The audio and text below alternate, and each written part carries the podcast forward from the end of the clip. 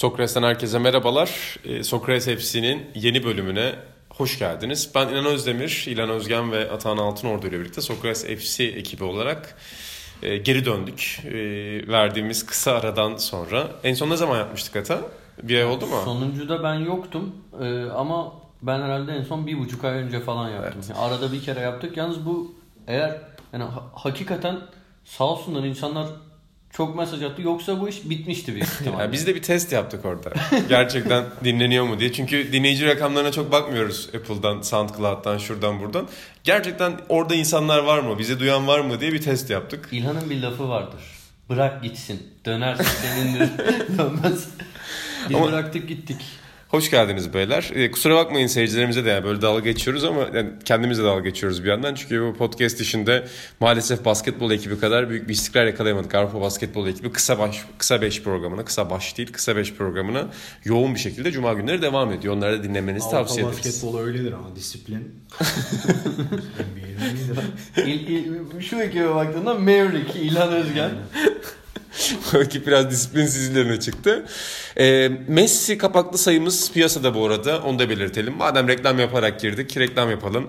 Atahan Altınordu ile İlhan Özgen'in e, 90'lar Atahan Altınordu İlhan Özgen'in konuk aldı. 90'lar Partisi yeni programımız başladı YouTube'da. Başka duyurmak istediğimiz bir şey var mı Atahan? Yarın ikinci bölüm yayınlanacak. Oo. İlk bölümde İlhan Özgen vardı. İkinci Yani Irmak- arada ben e, bu podcast'imiz hangi gün yayınlanacak? Bugün giriyor. Yani öyle mi? O zaman yarın yayınlanmayacak. küçük bir küçük bir Cumartesi günü yayınlanacak. 90'lar Partisi'nde izlemenizi tavsiye ederiz. Yani reklamlarımız böyle. Dergimiz çıktı. YouTube kanalımız var. Neyi anlatmak Ofisteyiz. ister misin? Bu çok önemli. Rondefan falan veren anılarını. Yok ona girmeyeyim şimdi ona girmeyeyim. Yani biliyorum futbol seyircilerini de çok ilgilendiren şeyler var orada ama e, ona girmeyeyim şimdi. E, Sokrates Hepsi'nin yeni bölümünde yine biliyorsunuz formatımız zaten aynı. E, belki unutmuş olanlar vardır. Birer konu seçiyoruz. Hepimiz evden birer konu getiriyoruz ve onun üzerine konuşuyoruz. Bu haftada 3 birbirinden farklı konu seçtik. Neyden başlayalım? İlhan'dan başlayalım. Hadi o zaman İlhan Baba'ya doğru dönelim. Yani biraz daha hem güncel hem tarihsel bir konu. Yok canım tarihsel değil, güncel direkt. Bu Beyerzot ödülleri var biliyorsun İtalya'da. Yılın en iyi İtalyan hocasına verilen. 2011'den beri galiba rahmetlinin vefatından sonra. Ha ben o kadar eski zannediyordum. Yeni mi Yok canım öldükten sonra başladı böyle bir şey. Orayı Mancini'ye layık görmüşler. Yani e, övüldüğü yerde milli takımı gençleştirmesi. Hani şimdi Allegri'nin oynattığı oyunu beğenen bir insan değilim ama hani Juventus'ta tekrar bir şampiyonluğa giden, açık ara şampiyonluğa giden bir adam var. Bir. Ben de ona vermem. İki, Gasperini diye bir adam var. Yani bir kasaba takımını İtalyan futbol tarihinde hep oyuncu yetiştirip satma üzerine denklemini kuran Atalanta'yı Şampiyonlar Ligi potasına sokma ihtimali var. Ve oynattığı futbolda akıcılık olarak belki de İtalya'nın en çok keyif veren takımı. Üstelik o Spinazzola'ların, Conte'lerin, Keşilerin eee yarattığı ilk sinerjiden sonra takımı yenilemek zorunda kaldı. Ee, Diğer o büyük takımlar pay almaya başlayınca, o takımı dağıtmaya başlayınca e, kendi imkanlarıyla tekrar kendi sistemine uygun bir takım yarattı ve heyecan vermeye devam ediyor. Ben Gasperini varken hele Mancini'ye verilmesi bana bir garip geldi. Herhalde bu İtalyanlar son uluslararası e, arenadan bir dünya kupasıyla kopunca biraz böyle milli takımı desteklemek, oraya dikkat çekmek açısından böyle bir karar aldı. Açıkçası hani benim ilgimi çeken İtalya'da artık Juventus zaten ligi belirlediği için bir tek şey kaldı. Böyle ıvır zıvır işler kaldı. İtalya'da en, en çok bu hafta dikkatimi çeken bu oldu. Peki Bir de işte Atalanta'nın Şampiyonlar Ligi'ne kalması için. Peki bu ödülün yani 2011'den beri veriliyor yani bir mantığı var mı geçmişten bugün? Yani nasıl bir mantıkla verilmiş? En iyi hocaya mı verilmiş? En başarılıya mı verilmiş? Tabii tabii işte yani en, en iyi İtalyan antrenör. Bakalım bak şeylere, ve- verilenlere. 2011'de Prandelli'ye verilmiş. Orada bir şey Atan kızacak ama Prandelli İtalyan milli takımda iyi işler yapmıştı. Bir Galatasaray lobisi var gibi Berzot Var, ödüllerinde. var. Çok o zaman daha yok. Walter Mazzari'ye verilmiş. Mazzari'nin Napoli'yle ne yap yani Napoli ilk kafaya oynatan adam da aslında. Herkes Sarri'ye biçti o şeyi ama daha sonra Montella Fiorentina ile önemli iş yapmıştı. Ancelotti Real Madrid'de kupa kazandı. Ee, Ranieri zaten Muhakkak Ranieri. o senenin en iyi e, İtalyan antrenörüydü. Mesela geçen sene de Eusebio Di Francesco'ya verilmiş yani. yani Roma'yı hadi Şampiyonlar Ligi'nde yarı finale çıkar diyelim. Tamam bir şey var elinde. Ama bu Mancini hakikaten garibime gitti benim. Belki bir cesaretlendirmek için. Aynı teoriyi atacaktım ortaya. Cesaret, hani böyle daha yeni geldi. Bir de böyle takımın havaya ihtiyacı var ya. Gençleştirdi falan. Hatta onun üzerine konuşmuşlar. Onların bir Azelio Vicini ile Avrupa Şampiyonası'na katıldığı genç takım var 84 yılı sanırım. O zaman milli takım antrenörü de Beerzot. Hani onunla bir anını anlatır mısın tarzı muhabbetler falan yapmışlar. Bakalım. Ama ben diyorum Gasperini varken 2 senedir başka bir hocanın seçilmesi ilginç geliyor bana. Ben yine de hani seni ilgiyle dinliyordum. Ta ki bu ödülü Prandelli'yi de aldı. Prandelli'nin de aldığını öğrenene kadar yani ben Mancini'nin yerinde olsam Prandelli'nin aldığı ödülü ben almak istemiyorum. Siz bana hakaret mi ediyorsunuz derdim. Demek ki kafalarına göre veriyorlarmış yani. İtalyan- Prandelli de ödül aldıysa Avrupa- böyle bir çapsız. Avrupa futbolunu yakından takip edenler için söyleyeyim. Atan Altınor da şaka yapıyor. Ama bu şakanın Şaka içinde yapıyorum. bir gerçeklik payı da var. %98 falan. Galatasaray kariyeri olarak. üzerinden özellikle. Tabii ki. Takip etmedim çok fazla Fiorentina kariyeri ama Galatasaray kariyerini Galatasaray Fela- felaket. Yani benim hayatımda gördüğüm en kötü Galatasaray teknik direktörü. Çok net söyleyebilirim bunu. Ben Atan'a hep bu soruyu soruyorum da belki bir gün hatırlar diye Bir de tekrarlayacağım. Mustafa Denizli var. Yok. Ha. Seni en çok delirttiği an neydi Prandelli? Ya genel hiç yani bir ne bileyim şimdi Sokrates dergisinden hani Can Ereler'i al ne bileyim Taksim'in delisi Cenk vardır biliyor musun ünlü. Onu koy böyle derginin başına. Seni en çok delirttiği an olur mu? Hani adamın genel orada oluşu bütün yaptıkları bir birikim yaratır. Prandelli de benim için öyleydi. Bir de böyle şey romantizmi vardı. Bütün zaferler gökyüzüne. falan. Ya çıldır. Eşi nedeni. Evet, çıldır. Yani o, bu, bundan onu sorumlu tutmuyorum. Onun destekçilerini sorumlu tutuyorum. Çıldırttı beni. Gerçekten çıldırdım. Kabus dolu bir dönemdi ama tabii şimdi konumuz bu değil. Yine de Ama konuyu 2012'deki İtalya iyi takımda ya da Fiorentina. mutlaka öyledir. Ama Dünya Kupası'nda sapıttı. Bence Galatasaray'a gelmesi ondan hataydı. Daha toparlanamadı da zaten. Yani ilginçtir. Mancini Dünya Kupası'nda sapıtan Mancini Dünya Kupası'nda önce şunu söyleyeyim. Sapıtıp da Galatasaray'a çok büyük katkı veren başka bir isim Felipe Melo aslında. Hani tersi de olabilirdi. O futbolcu Ee, farklı bir şey. Tabii. Ama e, Mancini'yi sordun. Mancini e, bir geçiş döneminde geldi. Tam böyle bir kriz anıydı. Fatih Terim e, yönetim krizi. E, o takımı ayakta tutmak e, zor bir şey. Buna rağmen Şampiyonlar Ligi'nde başarılı oldu. E, önemli bir maçta takımın başındaydı. Juventus maçında. E, şampiyonluk gelmedi. E, ama yani daha doğrusu şöyle e, başarılar yaşadı Mancini ama şey e, gönderiliş sürecinde onda suç bulmuyorum. Yani karışık bir ortamda takıma gelişi nedeniyle e, başarısız anıldığını düşünüyorum. Peki Prandel döneminde tabii ki konumuz bu değil de Prandel döneminde şu tartışılmıyor muydu? Ben o dönemi hatırlat hani çok iyi hatırlayamıyorum kadro olarak da. Hani elindeki kadro ve onun oynatmak istediği şey biraz daha farklı, daha sabredilmeli, biraz daha farklı bakılmalı falan diye bir tartışma vardı benim hatırladığım kadarıyla ama Atan Prandelli'nin direkt kararları üzerinden Prandelli'nin Galatasaray kariyerinin çok kötü olduğunu söylüyor. Yani Aynen. çok uzayacak diye şey yapmıyorum. Yok, yok. çok hakikaten çok uzayacak diye. O zaman Peki oyuncuların orada bir şey oldu mu baba? Yani kuyu kazma diyelim. Amiyane. Bilmiyorum şimdi şey e, içini ben öyle bir şeyler olabileceğini düşünüyordum ama bilmiyorum. Yani yanlış düşünüyor olabilirim. Üzerinden de deli yıllar oluyor geçti. Prandelli. diyor. İlhan Özgen de yani deşiyor şu anda sorularla. Çünkü usta var. yani, Öncal Uluç'tan sonra bu ülkedeki en büyük Galatasaray ustası. Sormam lazım. Estağfurullah.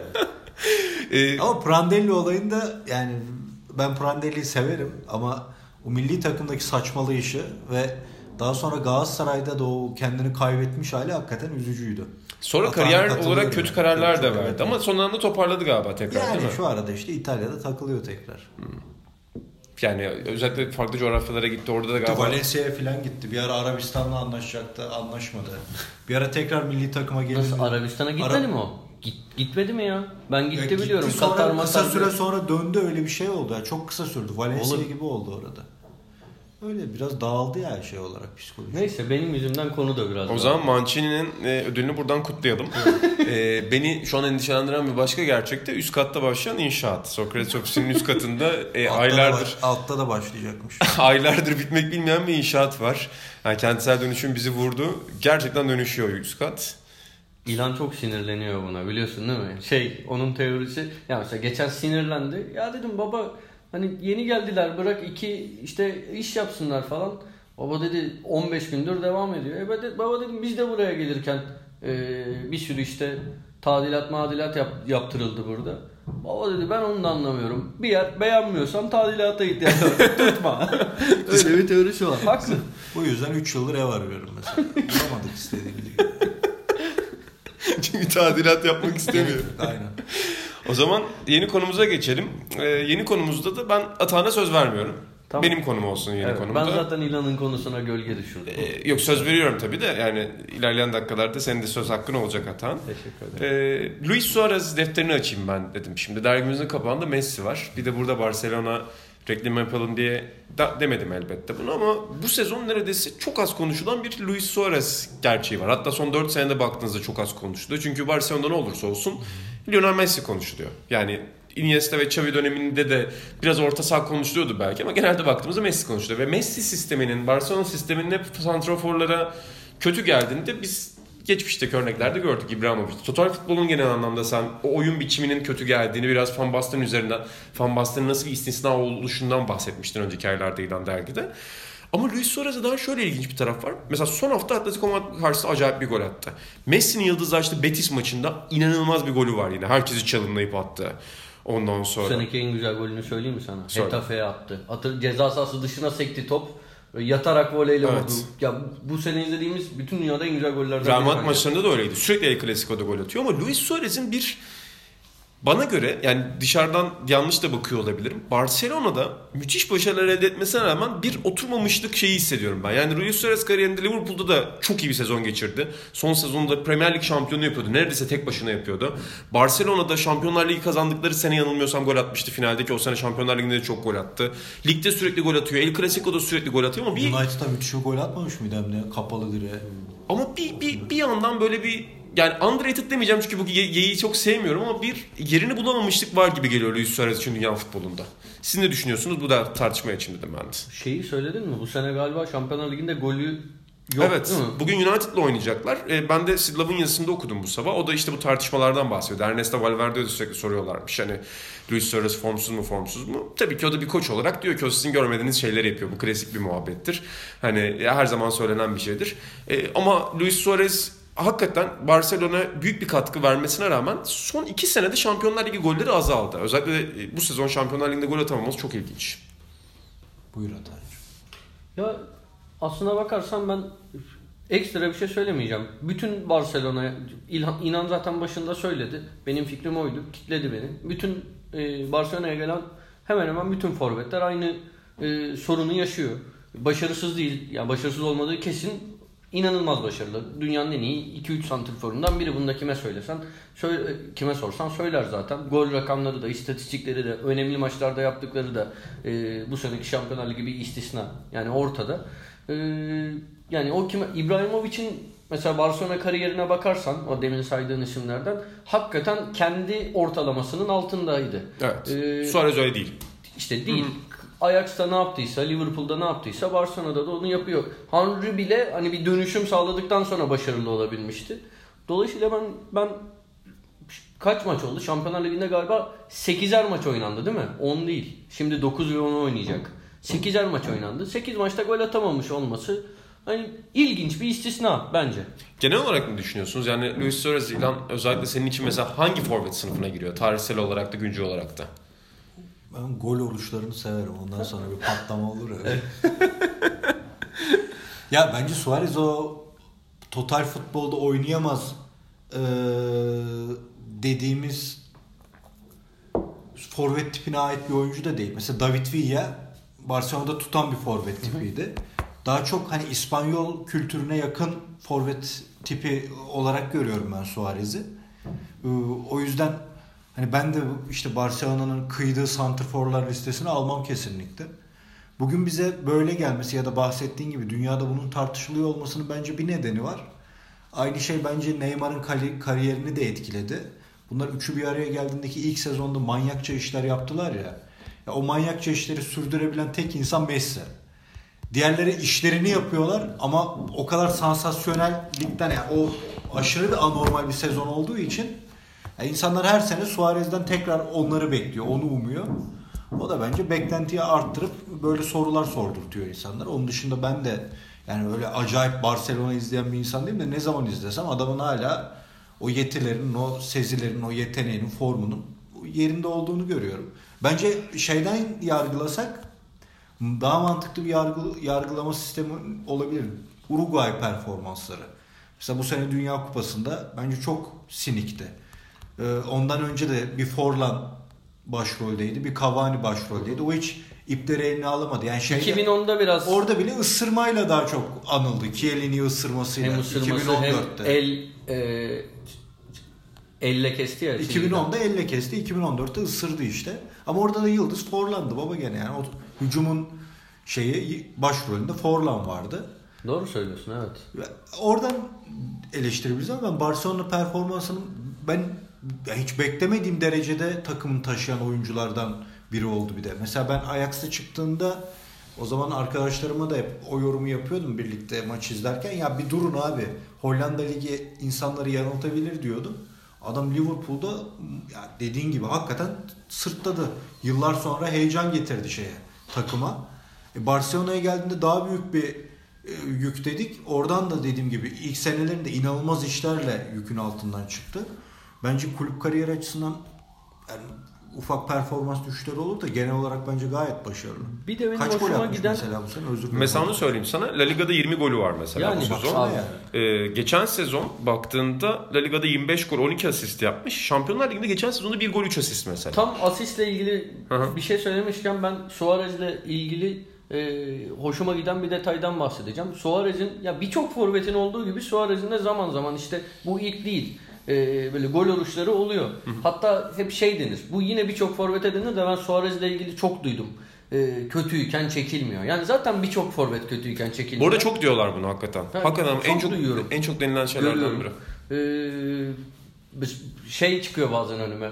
İşte Twitter'da falan da İspanyolca böyle çok retweet almış. Suarez videosu olan bir şey. Translate'e basıyorum. Hemen yani İspanyollar falan da diyor. Görüyorum yani onu. Kötü çocuk.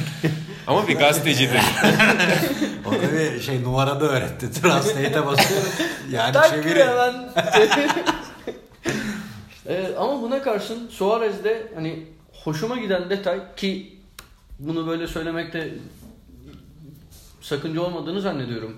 Ee, bazı karakter zafiyetlerine sahip bir adam. Ama e, en eleştirildiği dönemde bile e, bana göre bencillikten e, tamamen uzak, paylaşımcı, Messi'nin liderliğini kabul eden ve gol atabileceği birçok pozisyonda da pası tercih eden bir adam. O gol oruçlarının içinde dahi.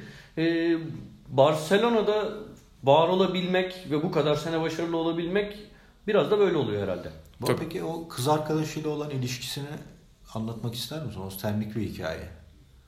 Hani onu görmek için mesafe kat ediyormuş yıllarca falan. Ya hayal meyal hatırlıyorum. Neydi? Bu şey. Atağan'ın hangi İtalyan futbolu? Quagliarella mi? Ay, Aynen ondan dedim. Acılı hikaye. Beni her gören atağından bir daha öyle hikaye istedi de onun için. O zaman bundan sonra Sokrates FC'lerin sonunda bir Atağan hikaye, futbol, futbol hikayesi. Bugüne- kimi gördüysem atağın bir hikaye daha anlatsın diyor. Yani. Bugüne hazırlıklı değilim. Ama bir dahakine mutlaka. Atağan artık 90'lar partisine odaklandığı için bugün hikayelerine alışa, hatırla hazırlanamadığı bir şekilde. Ya aslında iki saniye bir hikaye başka bir şey için not etmiştim. Burada hikayeyi okuyabilirim. İki saniye başka Tamam ben konuşuyorum Tamam, sen tamam. hikayene bak. Basacak şimdi. Ben hikayem. Orada bu arada sen dedin ya pas şey değil. Hakikaten Luis Suarez çok iyi pasör bu arada.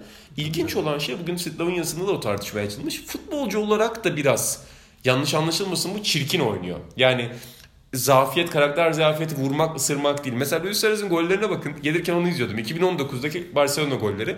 Harika vuruşları var ama gole giderken driblingde ya düşecek ya düşüyor gibi oluyor. Fakat o kadar güçlü ve fiziken, o kadar bacakları kuvvetli ve balansı o kadar iyi ki sürekli ayakta kalabiliyor. Bu da bir golcü için çok önemli özelliklerden. Tabii, tabii canım ya özellikleri falan iyi adam ya öyle eleştirilebilecek bir yönü yok bence futbolculuk olarak. Değil mi? Çok olarak. çok komple bir oyuncu. İyi, iyi çok iyi oyuncu hem de. Bir de Atan dediği gibi mesela şeyde onu sen de söyledin bu yazın Dünya Kupası'nda o Cavani'ye attırdığı gol var ya kafayla attı. Oradaki pas filan yani ne orta sahalar o uzun topu atamaz. Tam böyle ol- olması gereken noktaya olması gereken kıvamda hakikaten özel oyuncu.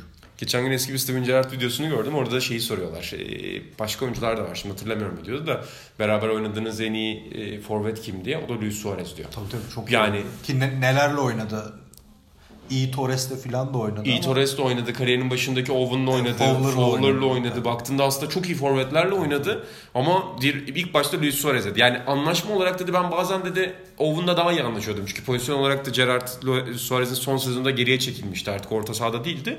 Ama hiç vakit kaybetmeden Suarez diyor. Ben Hikayeyi bulamadı. hikayemi, yok hikayemi buldum da. Şimdi gerçekten acıklı hikayeymiş. Böyle şeye Tamam. meze etmek istemedim. Tamam başka bir programda o zaman şey yapalım. Son konumuza geçelim buradan. Geçelim ben biraz sallayalım istedim. Hı. Ee, ben konumu anlatıyorum. Böyle. Ee, benim konum internetteki taraftar hesapları. isim vermeden Hepsi Genel. yani genel hepsi zaten herhangi biri öne çıkmıyor. %99'u falan diyebilirim. İnternetteki taraftar hesapları beni çok sinirlendiriyor. Yani iki haneli IQ'ya hitap etmeyen yani iki, ikiye bile hitap etmeyen e, bomboş hesaplar. İlhan şeye sinirlenirdi mesela biraz değil mi? Yanlış hatırlamıyorum. Her yabancı takımın ligin hesapları olur ya. İşte şey Osasuna Türkiye. ara açacaktık değil mi? Ne abi Sassuolo var. O da var bu arada. var mı orada? Evet. Ee, ben genel bu Galatasaray, Fenerbahçe, Beşiktaş, Bursa Spor, bütün yani hepsi Trabzonspor, ee, bütün bunların artık böyle ergen eğlencesinden çıkıp o kadar çok ee, ilgi gördü ve ağır basmaya başladı ki ülkedeki futbol kültürünü, futbolla bakış açısını daha da geriye götüren, zaten dipte olan bir şeyi daha da dibe çeken saçma sapan şeyler olduğuna ve artık yani bunun aptallık olarak kodlanması, aşağılanması gereken bir şey olarak e, kabullenilmesi gerektiğini düşündüğümü söylemek istedim. Yani dünyanın en net kararı yani şimdi ne bileyim şurada su şişesi var değil mi? Hani Var. boş. Seyircilerimiz görmüyor. Gör, görmüyor. Sen şu an su şişesini aldın. ama bana inandıklarını düşünüyorum inandım. Evet. Ee, ama senin de şahitliğin iyi oldu. Belki şüphe Evet. edenler olmuştur. İl- İlhancığım sen de onaylamak Evet. ister misin? Tamam. Biz üçümüz de bunu görüyoruz. Buradaki su şişesinin e, boş olduğunu hepimiz görüyoruz değil mi? Şuradaki bir damla Evet. suyu e, şey yapmazsak. Yani bunu gerçekten dolu görüyorlar. Ve dolu gördük eğer dolu olması işime geliyorsa benim tut- tuttuğum takımın işine geliyorsa herkes bunu bir anda dolu görmeye başlıyor. Ben buna çıldırıyorum. Yani veya hani aynı olayı iki farklı taraf tamamen kendiyle yani şey olur değil mi hani eğer olay muallaksa benim taraftarımın %50'si veya %70'i bir şekilde düşünür.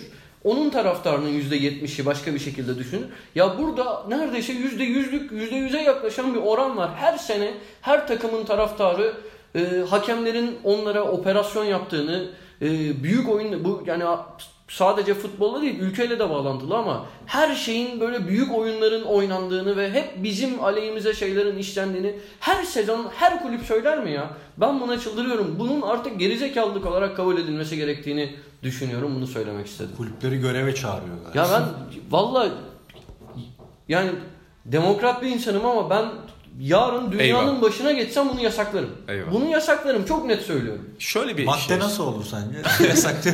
Taraftar hesapları yasaklanıyor. İlkinde uyarı, ikincide daha sert uyarı, üçüncüde hapse atarım ya. Ama yani girişteki o demokrat bir insanın kurgusu Demokratım ben. yaşamaya devam ediyor. Bunu, burada şunu belirteyim hatta. Bence burada problem taraftar hesaplarının genel sorunu değil bu arada. Taraftar hesapları böyle olacak zaten. Yani taraftar hesaplarının düzelmeyeceğini biliyoruz. Hani bu sonsuza kadar gelecek. Kulüplerin taraftar hesapları tarafından yönlendirilmesi daha büyük bir problem. Taraftar hesaplarının da aynı şekilde kulüpler tarafından yönlendirilmesi de var. Evet, iki yön. Karşılıklı bir şey. Yani şu anda kulüpler Türkiye'de son yıllarda şeyi çok fark ediyorsunuzdur. Büyük takımların artık taraftarları daha fazla dinliyorlar. Çünkü şeyden çok korkuyor başkanlar ve teknik direktörler. Tepki. Tribündeki tepki de değil sadece. Sosyal medyadaki tepki, dışarıdaki tepki, şuradaki tepki, buradaki tepki. Burada iki yönlü bir kullanım var senin söylediğin gibi. Kulüpler muhtemelen oraya sızdırdıkları insanlarla ya da oraya sızdırdıkları mesajlarla kulüp içerisinde kendi ajandalarını ön plana koyuyorlar. Bazen taraftar grupları da kendi ajandalarını bu hesaplar üzerinden kulüplere dayatıyorlar. Burada kulüplerin ne kadar serin kanlı kalabildiği çok kritik. Yoksa taraftar hesapları öyle olmayı sürdürecek. Yani Endonezya'da da öyledir muhtemelen. Ama sen bunu ne kadar dinliyorsun? Bence temel problem bu. Yani tabii işte bu kültür eğer pazarlanmazsa, eğer e, beslenmezse e, radikalleşmez ve şey olarak kalır. Daha doğrusu radikalleşen de küçük radikal bir grup olarak kalır. Yani şimdi fazla ayrıntıya girmeden şuna söyleyeyim. Vaktiyle Türkiye'de radikal e, olarak görülen siyasi oluşumların e, ana akım olabildiğini de görüyoruz eğer beslendiği takdirde değil mi? Gördük bunu. Eskiden radikal görülen küçük grup gibi görülen. Bu da Türkiye'de öyle oldu işte şey. Yani eğer sen bunun karşılığını vermezsen şey olma az olur. Yani ilgi gördükçe çoğalıyor. Bit gibi çoğalıyor yani. Sen bu konuda bir şey söyleyecek misin İlhan? Söylemiyorum. Atan dediği gibi ben daha da delirdiğim bir noktada yabancı takım hesapları yani. Bunlar bir de çok tartışıyorlar. Ya acayip abi zaten orası problem. Yoksa atıyorum yani Kiev'in Kiev Türkiye olalım. Kiev'in maçtan önceki 11'ini vermekle haber vermekle bir sıkıntı yok. İyi, faydalı da bir şey. Hani herkes İtalyanca ya da İngilizce bilmek, herkes bir A hakim olmak zorunda değil. Buralar faydalı ama bunlar maç içinde bir birbirine giriyorlar ya inanılmaz şeyler çıkıyor orada. Lan yani orası üzücü. Bir ara bu Hani bu, bu durum böyleyken yani bilmem kaç bin kilometre ötedeki bir takım için bu kadar saçma mevzulara girerken en azından yıllardır yaşadığı atmosferin içinde bu saçma mevzulara girmek Abi da, yani daha anlam verilebilir. her şey anlamsız ilgi ama artık hani bugünün dünyasında her şey ilgi görmek Doğru. üzerine olduğu için her konuda uçsun abi. Ya en iyi hani bu arada benimle dalga geçersiniz bunu ben söylüyorum. Ben her şeyi enli konuşuyorum falan da hani işin gerçeği evet, Premier Lig konusunda da öyle yaptık mesela. Ya bazı şeyler şimdi burada biraz şakayla da karışık konuşuyorum. Ya gördüğüm en kötü Galatasaray hocası ayrı da. şey olarak değil tabii ki şey şaka. Bu ödülü Prandelli'ye verdilerse falan. İşin bu kısmı şaka da. Bir şey, yani ilgi görmek için her şeyin en radikalini yapıyorlar kardeşim. Her şey en her şey yani işte küfürleşmeye varıyor, şeye varıyor. Yani kardeşim bir akıllı olun o, o ya. biraz yani mesela Kaan Kural da bunu hep çok söyler. Sosyal medyaya dair çok söyler. Bunun sosyal medyanın temel özelliklerinden biri sonuçta. Senin etkileşim alman için bir şeyi en keskin biçimde ifade etmen gerekiyor. Diğer yandan şöyle bir sorun var bence bu konuda. Yani sen diyorsun ya hayatın her alanında olan bir sorun bu diye. Son yıllarda mesela İngiltere'de falan da bu çok tartışılıyor. Ee, Echo chamber diye bir şey hep tartışılıyor. Yani sen X bir görüşü savunuyorsun. Galatasaray'a dair, Fenerbahçe'ye dair, işte atıyorum romana dair, dizilere dair. Ve bu görüşü ifade ettiğin belli grupçuklar içerisine giriyorsun değil mi internette? Ya da günlük hayatta da artık öyle olmaya başladı. WhatsApp gruplarında öyle oluyorsun, sosyal medyada öyle oluyorsun. Şimdi sen o grupların içine girdikçe senin başka bir realiten oluyor. Karşı tarafta benim içine girdiğim grupların, WhatsApp gruplarının, Twitter hesaplarının başka bir realitesi oluyor. Sürekli o yüzden böyle bir çoklu gerçeklik evreni içerisinde yaşamış oluyorsun. O yüzden sen X bir seçimden sonra, X bir maçtan sonra birden fazla gerçek görüyorsun. Yani biraz aslında o post-truth denilen şeyin temel şeylerinden biri de bu yani. Senin bu açıklamalarından sonra ben durumu ifade ediş şeklimden utandım. bu bugünün romantizmi bu olsun. Yani çok güzel şeyler söyledim ben utandım. Ya o yüzden hani birden fazla gerçeklik hakikaten çok bir problem. Mesela İngiltere'de hep oluyor. İşte Guardian'da okumuştum bunu. Ee, İşçi Partisi seçimi kaybettikten sonra herkes diyor ki İşçi Partisi neden bu seçimi kaybetti? Guardian'da diyor ki çünkü biz sadece İşçi Partisi'nin seçimi kazanabileceği üzerinden yazarlar yazı yazdırmışız. Biz hiç karşı tarafa dair bir görüş almamışız mesela diyor.